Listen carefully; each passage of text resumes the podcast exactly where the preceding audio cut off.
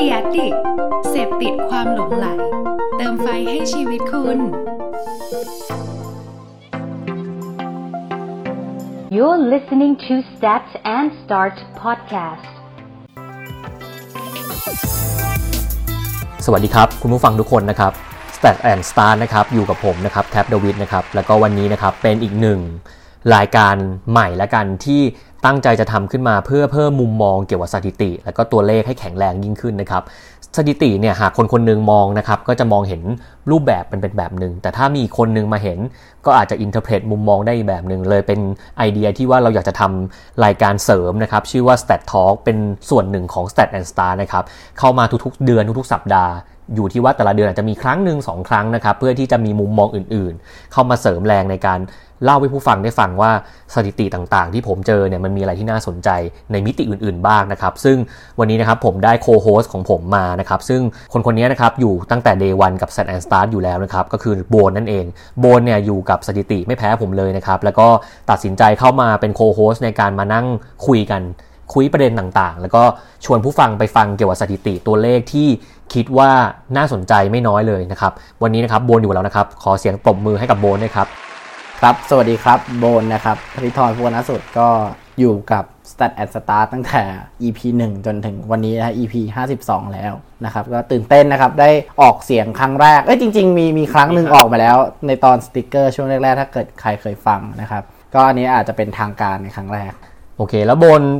ทำ Set and Start มา 50 ตอนแล้ว คิดว่าสถิติในมุมของโบนเป็นยังไงบ้างไหนลองแชร์ผู้ฟังก่อนก่อนจะเข้าเนื้อหาของเราวันนี้ ผมว่าสถิติมันเป็นแนวคิดแรกเริ่มที่คุยกับพี่แท็บมาตั้งแต่แรกก็คือว่าสถิติมันอยู่ในชีวิตประจำวันของทุกคน คือบางอย่างเนี่ยมันมันอะไรมันก็เป็นสถิติไปหมด จะขับรถคนผ่านตรงนี้ 10 ครั้งต่อวันอะไรเงี้ยคือทุกอย่างมันเป็นสถิติ แต่สิ่งที่น่าสนใจที่เรามองเห็นคือ สถิติมันเป็นข้อมูลอ้างอิงที่ทำให้เรามองเห็นทั้งโอกาส อุปสรรค หรือในการทำธุรกิจต่างๆนั่แหละมันก็เลยเป็น แนวคิดที่เราอยากจะเอามาแชร์เพื่อให้ใครหลายคนน่ะเอาไปใช้ทำงานหรือแม้กระทั่งเราเองก็จะเป็นวิทยาทานด้วย ซึ่งในรูปแบบของ Stat Talk อะนะครับ เราตั้งใจจะทำขึ้นมาโดยที่ว่าเราจะหยิบยกสถิติในเรื่องหนึ่งขึ้นมา แล้วเรามานั่งคุยกัน มันอาจจะไม่ได้เหมือนทุกครั้งที่ผมมาเล่าไปเรื่อยๆแต่ว่ามันจะเป็นการเปิดประเด็นบางอย่าง แล้วก็มาชวนคุยนู่นนี่นั่น มันอาจจะมีสาระเยอะในบางตอนเฮฮาบ้างในบางวันนะครับ เพราะนั้นคุณผู้ฟังก็จะได้รับฟังสถิติในหลายมิติ เพราะจริงสถิติเนี่ยถ้ามันอยู่เฉยๆมันก็เป็นแค่ Data แบบหนึ่งมันอยู่ที่ว่าใครจะหยิบสถิติมามองในแบบไหน มาคุยในแบบไหน มันเป็นรสชาติที่ต่างกันนะครับ เพราะนั้นวันนี้ฝากรายการนี้ด้วยนะครับ วันนี้เรามีหัวข้อนะครับที่ผมกับโบนนั่งคุยกันมาแล้วบอกว่าอันนี้น่าสนใจจังเลยนะครับ คุณผู้ฟังรู้ไหมครับว่าโควิด -19 มาเนี่ยกระทบกับหลาย ๆ ธุรกิจมาก ผมมีการพูดหลาย ๆ EP แล้วแหละ แต่หนึ่งในธุรกิจที่ได้รับผลกระทบไม่แพ้กันเลยนะครับก็คือธุรกิจภาพยนตร์ ธุรกิจภาพยนตร์ไทยเนี่ยแต่ก่อนเนี่ยทุกๆวันเสาร์อาทิตย์แล้วกัน เราก็จะจับมือแฟนเราไปกับครอบครัวไปกับเพื่อนนะครับเข้าไปดูโรงหนังกัน แต่เมื่อเกิดเหตุการณ์โควิดขึ้น พฤติกรรมเปลี่ยน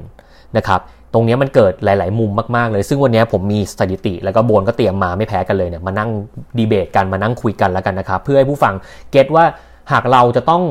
ต่อยอดกับการทำธุรกิจโรงภาพยนตร์หรือเราเป็นคอน sumer คนหนึ่งเนี่ยเราเห็นมุมมองอะไรบ้าง เราเห็นโอกาสอะไรบ้างในการทำนะครับ เพราะฉะนั้นวันนี้ผมมี Data นะครับมีข้อมูลจากธนาคารกรุงเทพเนี่ยระบุไว้เลยน่าสนใจมากจะเห็นว่าหลาย ๆ business model ของโรงภาพยนตร์เนี่ยเริ่มเปลี่ยนตัวเองละเรากำลังจะเห็นโรงหนังกลางแปลง ที่ขับรถเข้าไปดูบนดาดฟ้า ซึ่งมันมาจากตัวเลขสถิตินั้นเลย เพราะว่าหลังจากโควิดแล้วอะครับ จะเห็นเลยว่าการเว้นระยะห่างทางสังคมเนี่ยโรงหนังโรงหนึ่งเนี่ยมันเคยจุได้คน 100 คน ตัวเลขระบุไว้ว่าคนเข้าชมภาพยนตร์ต่อโรงน้อยลงเหลือเพียงแค่ 25%จากที่นั่งเต็มทั้งหมด เหมือนรายได้คุณเคยมีร้อยหนึ่งตอนนี้คุณเหลือ 25นะครับอีกมุมหนึ่งคือ พวกธุรกิจที่ต้องถูกล็อกดาวน์เนี่ยอุตสาหกรรมภาพยนตร์ก็ถูกล็อกดาวน์เหมือนกันไปหลายเดือนนะเพราะฉะนั้นตรงนี้มีปัญหามากและอีกอย่างหนึ่งที่เป็นตัวเลขหนึ่งที่สะท้อนให้เห็นความชัดเจนที่สุดเลยคือ คนเริ่มความสุขกับการดูหนังที่บ้านมากขึ้นhome entertainment เนี่ยเริ่มกลับมามีบทบาทนะครับแล้วก็แพลตฟอร์มหลายๆแพลตฟอร์มเนี่ยได้รับความนิยมมากและ disrupt ธุรกิจภาพยนตร์หลักไปเรื่อยๆนะครับไม่ว่าจะเป็น YouTube Netflix Viu หรือว่าจะเป็น WeTV หรืออะไรก็แล้วแต่เนี่ยในระยะเวลาเพียง 1 ปีนะครับ ยอดคนไทยที่รับชมวิดีโอออนไลน์เป็นประจำทุกวันเนี่ยได้พุ่งสูงขึ้นจาก 45%ในปี 2017 เนี่ยกลายเป็น 57%ในปี 2018 และตอนนี้เกิน 60%แล้วที่ดู Netflix บนดู Netflix นะครับ ดูครับ ดูประจำพวกเราก็ไม่ค่อยหรือเราไปลงหนังอยู่มันก็ยังไปอยู่บ้างนะแต่มันน้อยลงไหมบนว่าไง คือคือยังไงก็อยากดูว่าง่ายๆเพราะว่าที่ดูมาเนี่ยเขาก็บอกว่า 80%ของคนก็ยังอยากกลับไปดูที่โรงหนังอยู่ดี แต่ด้วยความที่พอมันเลือกไม่ได้ แล้วช่วงเนี้ยหนังน้อย บางทีเต็มวัยหรือบางที เรารู้สึกว่าบรรยากาศมันแบบ ไม่ได้เอื้อมหน่วยเหมือนเดิมเราก็มันทำให้พฤติกรรมน้อยลงแหละอย่างชัดเจน อืมโบมีข้อมูลอะไรวันนี้มามาแบ่งปัน เรารู้แล้วว่าวันนี้ธุรกิจภาพยนตร์มีปัญหาแน่ๆแล้วแหละ คนเริ่มหันไปคอนซูม on demand content ที่เป็นภาพยนตร์มากขึ้น Netflix ก็เอาภาพยนตร์มาลงเต็มเลยเนาะล่าสุดก็ Alive มีหลายเรื่องเอามาลงพยายามจะมัดเราให้ได้อะคือกลายเป็นว่าเราเสพติดการดูหนังที่บ้านมากขึ้นอะไรแบบเนี้ยโรงภาพยนตร์ก็ดูกลายเป็นที่ที่ความสำคัญในชีวิตมันลดลงพราะช่วง 3-4 เดือนที่เราอยู่กับโควิดมาเราไม่ได้ไปเลยไงเราชิงกับการที่ไม่ต้องไปไงบนมีมุมอื่นไหมที่จะมาแชร์เพิ่ม คือจริง ๆ แล้วเนี่ยในในมุมของโรงภาพยนตร์เนี่ยเมเจอร์เขาพูดไว้ชัดเจนมากว่ารายได้เขาหายไปกว่า 250 ล้านบาท จากปีที่แล้วนะ ถ้าเทียบกับปีเนี้ย คือปีที่แล้วเขาพูดไว้ชัดมากว่าเขาแบบสามารถขายตั๋วได้ประมาณ 35.5 ล้านใบ มีรายได้มากกว่า 1.1 หมื่นล้านบาท ซึ่งแบบมาจากตัวตั๋วหนังนี่แหละ70 อาหารและเครื่องดื่ม 20 concession ต่างๆเนาะแล้วก็ 10จากอื่น ๆ อีกทั่วไป SF เองก็เหมือนกันบอกว่ามันน่าจะหายอย่างน้อย 50%ซึ่งจากที่เมื่อวานไปดูมารู้บอกเมเจอร์เขาเนี่ยมีวิธีการแก้ปัญหาคือเขาบอกว่าเขาต้องยอม ทำหนังเป็นออนไลน์ หรือปล่อยพวก teaser หรือทำเป็นโฆษณา เพื่อให้คนมาลงโฆษณาและหารายได้แทน คือมีการเปลี่ยน business model เพิ่มใช่นั่นแหละบางส่วนจริง ๆ ก็เห็นด้วยกับโบนนะ เพราะว่าในแง่มุมอันหนึงที่โบนเล่าเมื่อกี้ ธุรกิจต้อง shift drive in theater เป็นอันหนึ่งการเริ่มมาขายเป็น media placement ใช่ก็เป็นอีกแบบหนึ่งใช่ป่ะใช่แต่อีกอันหนึ่งที่เมื่อกี้ฟังโบนแล้วคุณผู้ฟังผมว่าอันเนี้ยน่าคิด คือ proportion ของ revenue ที่ stream เข้ามาเนี่ยกลายเป็นว่าไอ้ป๊อปคอร์นหรืออะไรที่เราว่าแพงเนี่ยมันไม่ใช่สัดส่วนหลักของธุรกิจเขานะหลายๆคนจะชอบคิดว่าอุ้ยธุรกิจโรงหนังมันอยู่ได้ด้วยป๊อปคอร์นอยู่ได้ด้วยน้ำน้ำโค้กชุดใช่ใช่ชุดเซตอะแต่จริงๆมันแค่ 20กว่าเปอร์เซ็นต์เองหลักๆก็คือตั๋วเนี่ยแหละที่เราไปซื้อกันแต่บางคนชอบเข้าใจว่าเฮ้ยเราซื้อแค่ไม่กี่บาทเดี๋ยวนี้ใบละ 90 ใบละร้อยแต่คุณอย่าลืมนะครับ มันไม่ใช่ราคานั้นนะ มันเป็นราคาที่ถูก subsidy จากโปรโมชั่นของ corporate brand แล้ว คุณจ่ายไปร้อยหนึ่งมันมีแบรนด์อื่นมาทำโปรเขาก็จ่ายอีกร้อยหนึ่งดังนั้นตรงนี้นะครับ อย่าไปมองในมุมอื่น ผมถึงบอกไงบางครั้งเราคิดเองเราใช้ gut feeling ว่าโปป๊อปคอร์นขายเยอะ แต่ถ้าคุณดูตัวเลขเนี่ยคุณจะเห็นเลยว่ายังไงตั๋วหนังเนี่ยก็ยังเป็นเมน revenue stream ของธุรกิจเขาอยู่ดีนะครับใช่เป็น main stream หลักแล้วช่วงหลังนี้ที่เราจะเห็นเนี่ยคือพอ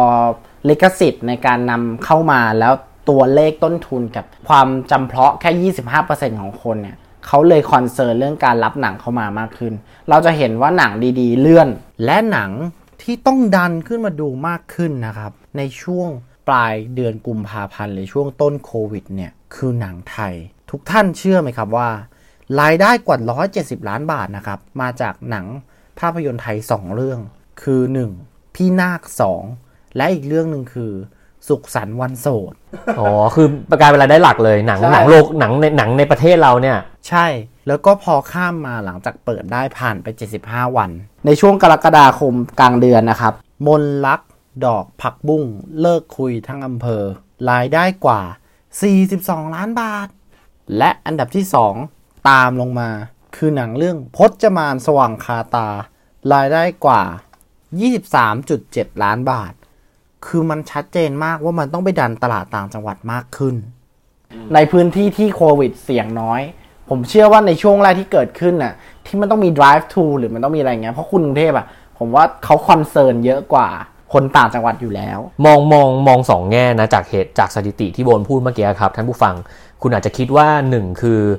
ก็ต้องยอมรับว่าบริษัทเมืองนอกเขาลงทุนหนังเรื่องหนึ่ง300 ล้าน 200 ล้าน อย่าง Tenet อย่างพวกนี้ลงทุนที 300 กว่าล้านอะไรเงี้ยเขาก็กลัวความเสี่ยง New Mutants ก็เลื่อน มู่หลานก็เลื่อนขนาดดิสนีย์ยังกลัวเลยMarvel Black Widow ก็เลื่อนถูกไหมครับ เพราะว่าลงทุนเม็ดเงินน่ะมันมหาศาลมากต่างจากเอ่อ local ของประเทศเราเนี่ยบางฟิล์มเนี่ยมันอาจจะเม็ดเงินลงทุนไม่ได้เยอะนะครับแล้วก็อีกมุมหนึ่งที่โบนพูดก็น่าสนใจคือตลาดที่เป็นต่างจังหวัดพวก Urban UP พวก UPC เนี่ย เขาอาจจะเข้าถึงตรงนี้ได้มากกว่า แล้วก็ยังใช้บริการโรงภาพยนตร์เยอะกว่า แต่จริงๆตอนนี้ผมเชื่อว่าสตรีมมิ่งมันไปไกลทั่วไทยแล้วแหละ แต่นี่ก็เป็น point หนึ่งที่น่าสนใจนะโบน แสดงว่ากลายเป็นว่าช่วงเอ่อหลังโควิดมาเนี่ยหนังเมืองนอกก็ยัง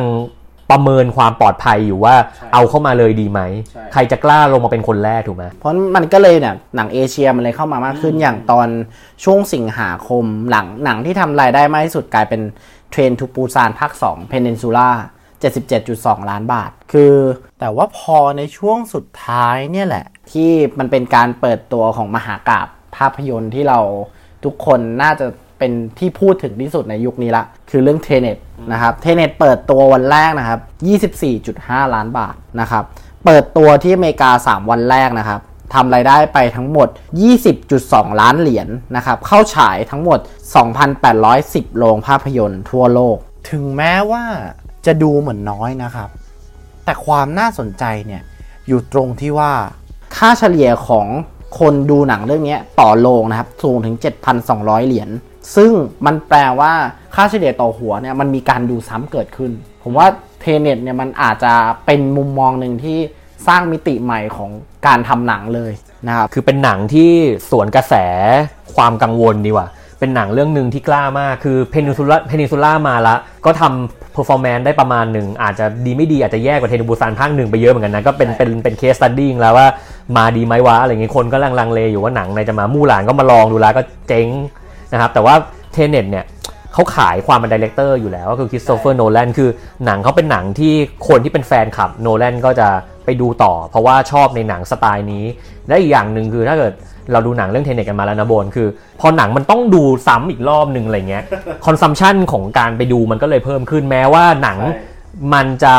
คือลองคิดดูดิว่าถ้า Tenet ไม่ใช่ Tenet อะใช่มันมันอาจจะเจ๊งหนักกว่านี้นะ เพราะมันไม่ใช่หนังที่ต้องไปดูอีกรอบนึงแล้วอะใช่คือมันกลายเป็นว่าโชคดีที่ดีไซน์ของหนัง Tenet มันถูกออกแบบมาให้ต้องไปย้ำต้องไปซ้ำก็เลยทำให้ consumption Tenet มันยังมีต่อเนื่องอยู่เกิด frequenซีขึ้นอะไรอย่างงี้จริง ๆ จริง ๆ ตอนแรกก็แอบกลัวว่าแบบเฮ้ยมันทำมาขนาดนั้น มันเข้าใจยากขนาดนั้น คนจะเข้าถึงไหม ปรากฏว่า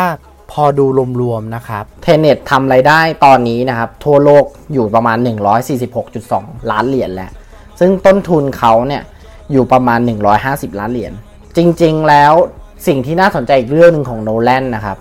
คือโนแลนไม่เคยทำหนังเจ๊งเลย แม้จะทุนต่ำสุดประมาณ 2 0 0 0 0 0 บาทนะครับหรือชื่อหนังเรื่อง The Following เป็นเรื่องแรกของเขาตอนสมัยเขาเรียนนะฮะ จนถึงเรื่องที่ทำรายได้มากที่สุด และลงทุนเยอะที่สุดนะครับ คือ Batman The Dark Knight Rising ผมว่าหลาย ๆ คนคงเป็นแฟนแบทแมนแหละ ภาค 3 ภาคจบที่มีเบนเป็นตัวร้ายเนี่ยนะครับ เขาสามารถกวาดรายได้ทั้งหมดนะครับ 1.085 พันล้านเหรียญสหรัฐนะครับ หรือประมาณ 3.6 หมื่นล้านบาท จากทุนสูงที่สุดนะครับ ที่ 8.4 พันล้านกำไรกลับมา 4 เท่านะครับ คือต้องมองว่าโนแลนเนี่ย มีพรสวรรค์มากนะครับ แต่สิ่งที่อยากคุยมากสุดก็คือว่าเทเน็ตนี่แหละว่าเฮ้ยวันนี้เทเน็ตมันมันเหมือนเป็นการเปิดวงการการทำหนัง ไม่ว่าจะเป็นเทคนิค reverse production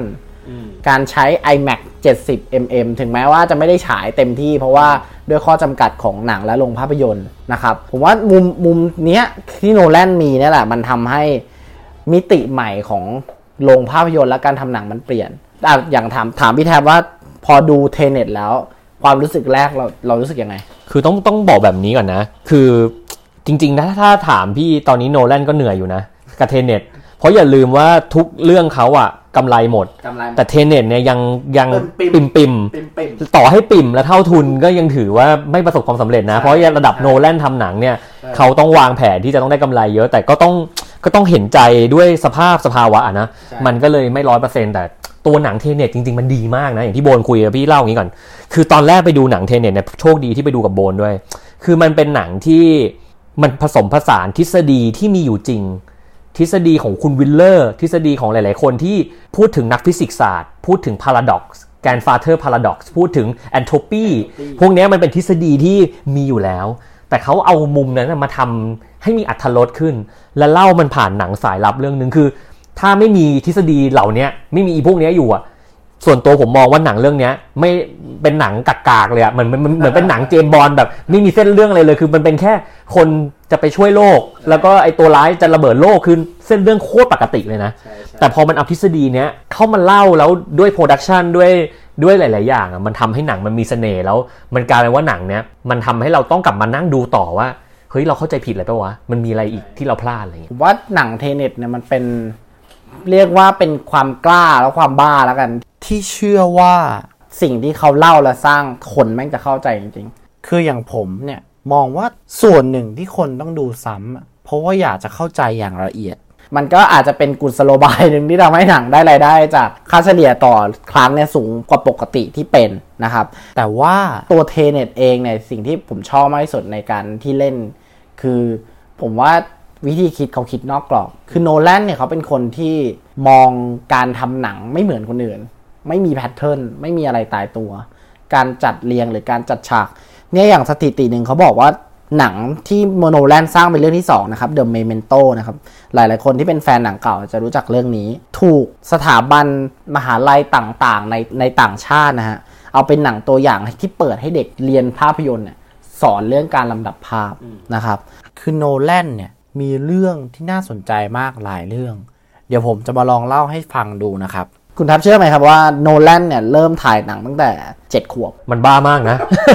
คือเจ็ดขวบถ่ายอะไรครับถ่ายถ่ายถ่ายงูถ่ายนกถ่ายอะไรที่บ้านหรืออะไรถ่ายพ่อเป่าเค้กวันเกิดอะไรอย่างเงี้ย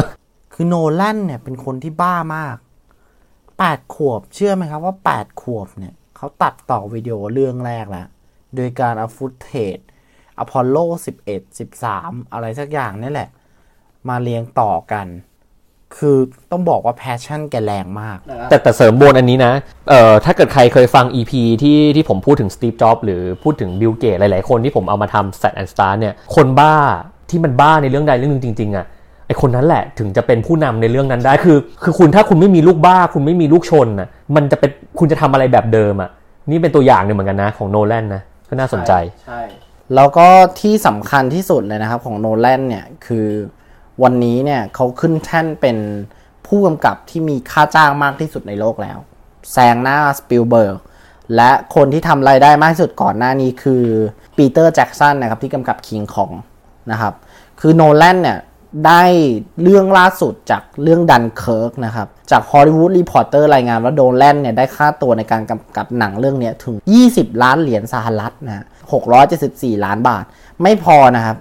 ยังได้โบนัสจากการฉายหนังอีก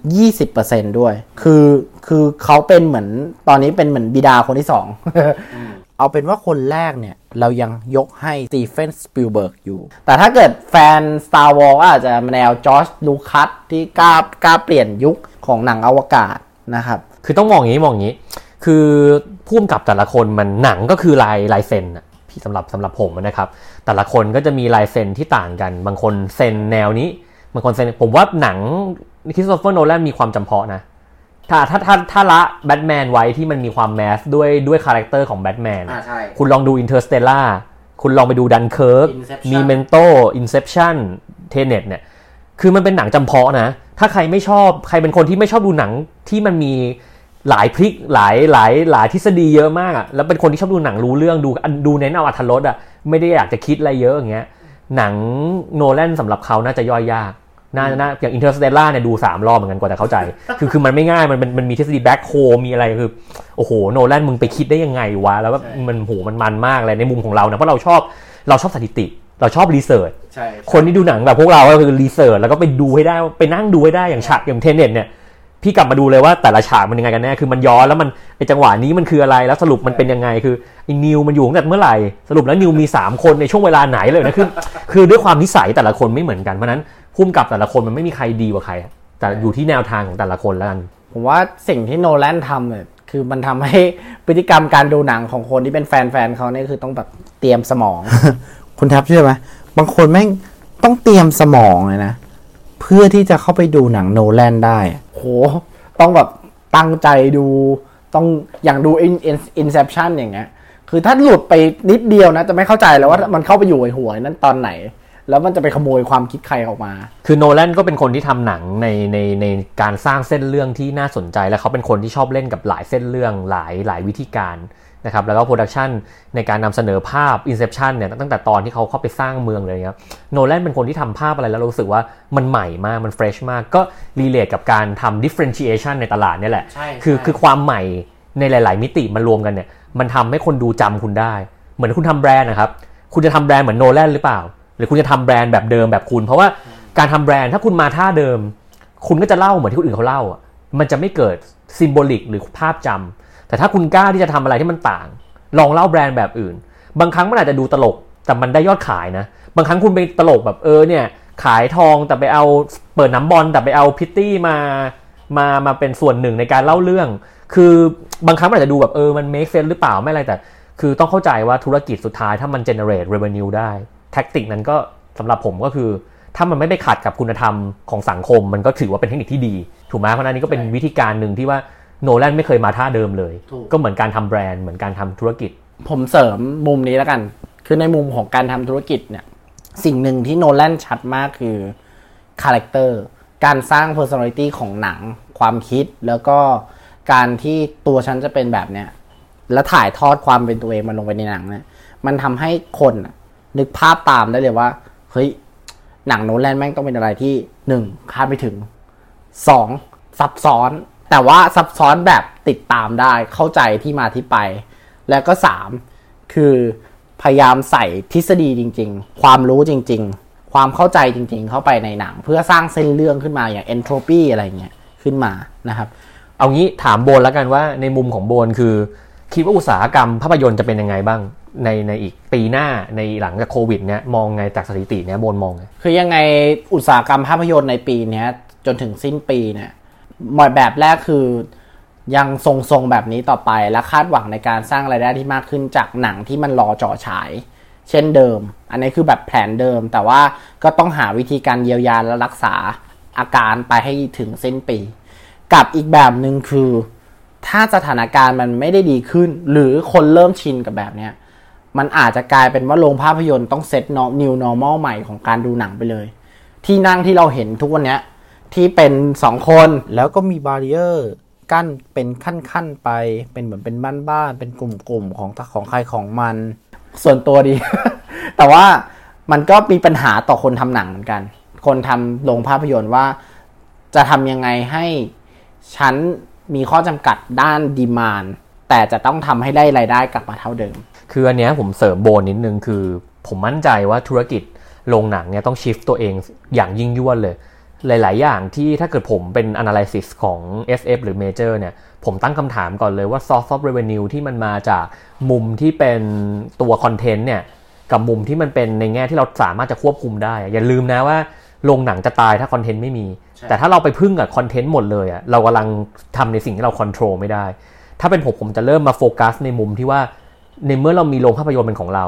เรามี asset ของเราเป็นโรงใช้โรงภาพยนตร์เป็น business model ใหม่ ๆ ได้ไหม เราเคยเห็นโรงหนังจัดงานแต่งงาน โรงหนังจัดอีเวนต์ เราควรจะเปลี่ยนโรงบางโรงไหมที่ทำเป็นธุรกิจ MICE ได้ หรือเป็นโรงที่ออกแบบมาพิเศษ เพื่อตอบโจทย์ธุรกิจแบบอื่นได้ด้วยเป็นอีเวนต์หรืออะไรก็ตาม หรือเป็นคาราโอเกะแบบยิ่งใหญ่เลย คือผมกำลังคิดในโมเดลที่ว่าต้อง utilize asset ที่มี การทำ drive to แบบแบบ drive in theater ก็ดี ก็เป็นมุมมุมมองที่ดี หรืออีเวนต์ว่า ในเมื่อวันนี้คุณรู้แล้วว่าเออมันมีปัญหาเรื่องเนี้ยผมจะพยายามให้น้ำหนักกับอีก 20%ที่เหลือที่คุณยังไม่ค่อยให้เวลากับมันก็คือ พวกของกิน พวก souvenir พวกเนี้ยจริง ๆ มันเป็นของที่เออผมว่าทางผู้ผู้ประกอบการน่าจะ control ได้ พอซื้อลิขสิทธิ์มาแล้ว ผมก็ยังเห็นถังป๊อปคอร์นแบบเดิม ๆ มาเกือบ 10 ปีอะ่ะผมก็ยังเห็นมุมมองของการทำอย่างคือ ตรงเนี้ยมันคือสิ่งที่เราสามารถจะพัฒนาได้ แล้วทำให้เราสามารถจะขยายพ r o p o r t i o n ของ ตัวเนี้ยอย่าลืมว่าธุรกิจธุรกิจหนึ่งเมื่อด้านหนึ่งมันพัง อีกด้านต้องทำงานได้มากขึ้น ต้องมองหาโมเดลใหม่ๆ ผมว่าเนี้ยเป็นเป็นอีกหนทางหนึ่งที่จำเป็นแล้วก็ต้องสามารถที่จะต้องทำ partner ผมว่าโรงภาพยนตร์ต้องเริ่มมี partner ที่ว่าเราขอดึง asset ของหนังไทยบางเรื่อง มาทำอะไรบางอย่าง เพื่อต่อยอดธุรกิจอย่างเงี้ยผมว่ามันจะทำให้เกิดความเป็นน้ำเป็นเนื้อมากขึ้นในอนาคตแล้ว ผมมีความมั่นใจว่าพวกผู้ประกอบการเองก็คิดในหลายแง่ได้ในเมื่อวันนี้คน consume Netflix เยอะ ถ้าผมทำแบบ theater cafe อะผมเป็นคนแรกที่ทำอะโบนลองคิดภาพพี่ทำเนี่ย พี่จะ disrupt ได้หนึ่งเหมือนกันนะ ในเมื่อบ้านเรามันอาจจะคนชอบดูหนังในบ้านมากขึ้น mood ในบ้าน แต่อยากดูกับเพื่อน ไม่งั้น Netflix จะออกฟีเจอร์ดูกับเพื่อนทำไมอะถูกป่ะมันเห็น insight พวกเนี้ยเป็นพี่พี่เปิดคาเฟ่ที่เป็นคาเฟ่นะ ซื้อน้ำซื้อกาแฟปกติ มีขนมแบบอื่นที่ไม่ใช่แค่ป๊อปคอร์นด้วย แต่มีห้องโรงหนังเล็ก ๆ ของแต่ละแต่ละห้องมีไซส์ S ไซส์เหมือนเหมือนคุณไปล็อกคาราโอเกะแต่เป็นห้องดูหนัง แล้วก็มีโมเดลที่ทำให้คนสามารถจะมนุษย์เนี่ยคือวิธีการคิดว่าผู้ประกอบการเองก็ disrupt ได้โรงหนังเองก็ต้องปรับตัว อะไรแบบเนี้ยครับโบนที่ที่พี่มองว่า เออมันในอนาคตมันจะมีการแข่งขันมุมเนี้ยไม่งั้นมันก็จะมีอยู่แค่สองเจ้า ไม่รู้โมนมองไง ดีครับ คือจริงๆไอเดียพี่แทบเมื่อกี้ที่เคยคิดไว้ตอนสมัยเรียนว่า อยากทำเป็นห้องกระจกแล้วพี่ห้องเป็นห้องดูหนังที่มีเพื่อนเราแค่ 5 คนและเอ็กซ์คลูซีฟดูแค่จอตัวเอง คือมันเป็นเหมือนทำให้หนึ่งวัยรุ่นอะนะเสียงดังคุยกันได้แบบ เฮ้ยอยากฉากนี้ เหมือนเวลาเราไปดูหนังผีห้องเพื่อนอะตอนเวลาอยู่หออะไรเงี้ย เราก็จะมีแบบมีอรรถรสมีความสนุกอีกแบบหนึ่งซึ่งซึ่งอันเนี้ยมองตรงกันว่ายังไง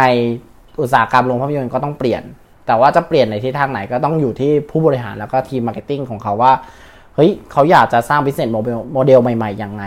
อย่างเมเจอร์อย่างเงี้ยมี asset ค่อนข้างเยอะทั้งบลูโอทั้งตัวเมเจอร์เอง ผมว่าเขาค่อนข้างได้เปรียบใช่ เป็นพี่แบบสมมติบลูโอเรามีห้องอยู่ ใช่ เปลี่ยนบางห้องเป็น mini theater ทำได้ไหม ทั้งๆที่ตอนเนี้ยธุรกิจคาราโอเกะก็อาจจะไม่ได้ไม่ได้แข็งแรงมาก เพราะคนไม่กล้าไปลองพ่นน้ำลายใส่กันหรืออะไรเงี้ยไม่รู้นะ มันอาจจะต้องมีการลอง cross เอ่อ element asset การ integrate business element ต่างๆ เพื่อทำอะไรบางอย่าง หรือคุณต้องมี prototype บางอย่างมา test and run ลองทำเป็นแคมเปญเล็ก ๆ ดูก่อนไหม เพื่อดูตลาดว่าผลตอบรับเป็นยังไง ถ้ามันเวิร์กคุณอาจจะอย่างงู้นงี้งั้น หรือคุณลองไปทำเป็นแบบธุรกิจเบื้องหลังไหม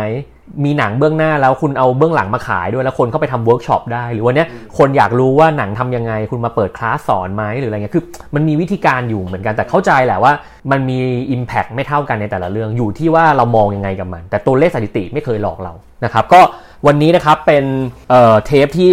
ใหม่สดเลยผมว่าดีนะ การที่เรามี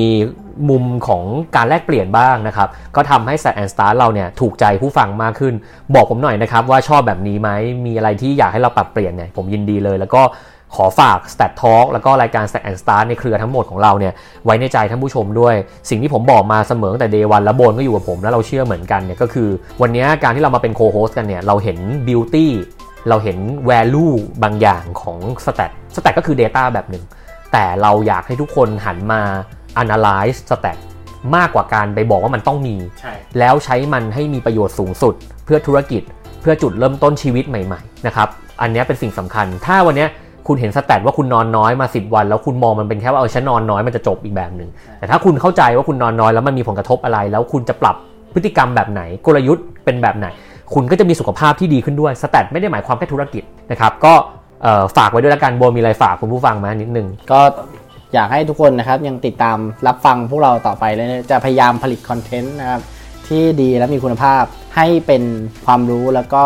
หวังว่าทุกคนจะสามารถนำไปใช้ประโยชน์ในชีวิตประจำวันหรือในการทำงานได้อย่างเต็มที่ครับก็ขอบคุณโบนมากที่มาช่วยผมอย่างจริงจังนะครับ มาเป็น co-host แล้วก็มาเป็น co-partner จริงๆโบนก็คือโคฟ o u เดอร์ของ Stat and Start ด้วยก็จะมี Stat and Start ด้วย แล้วก็จะมี Stat Talk สลับไปมานะครับ ถ้าเกิด Stat Talk ช่วงนี้โบนฟิตอยู่ก็เอาเยอะหน่อยก็จะมีน้ำจิ้มแตกต่างกันละกันนะครับหวังว่าผู้ฟังจะชอบก็สุดท้ายนี้นะครับ ติดตามเราด้วยแล้วก็ฝากท่านผู้ชมกับ Stat Talk อีกครั้งหนึ่งนะครับ พบกันใหม่ตอนหน้านะครับ สวัสดีครับ สวัสดีครับ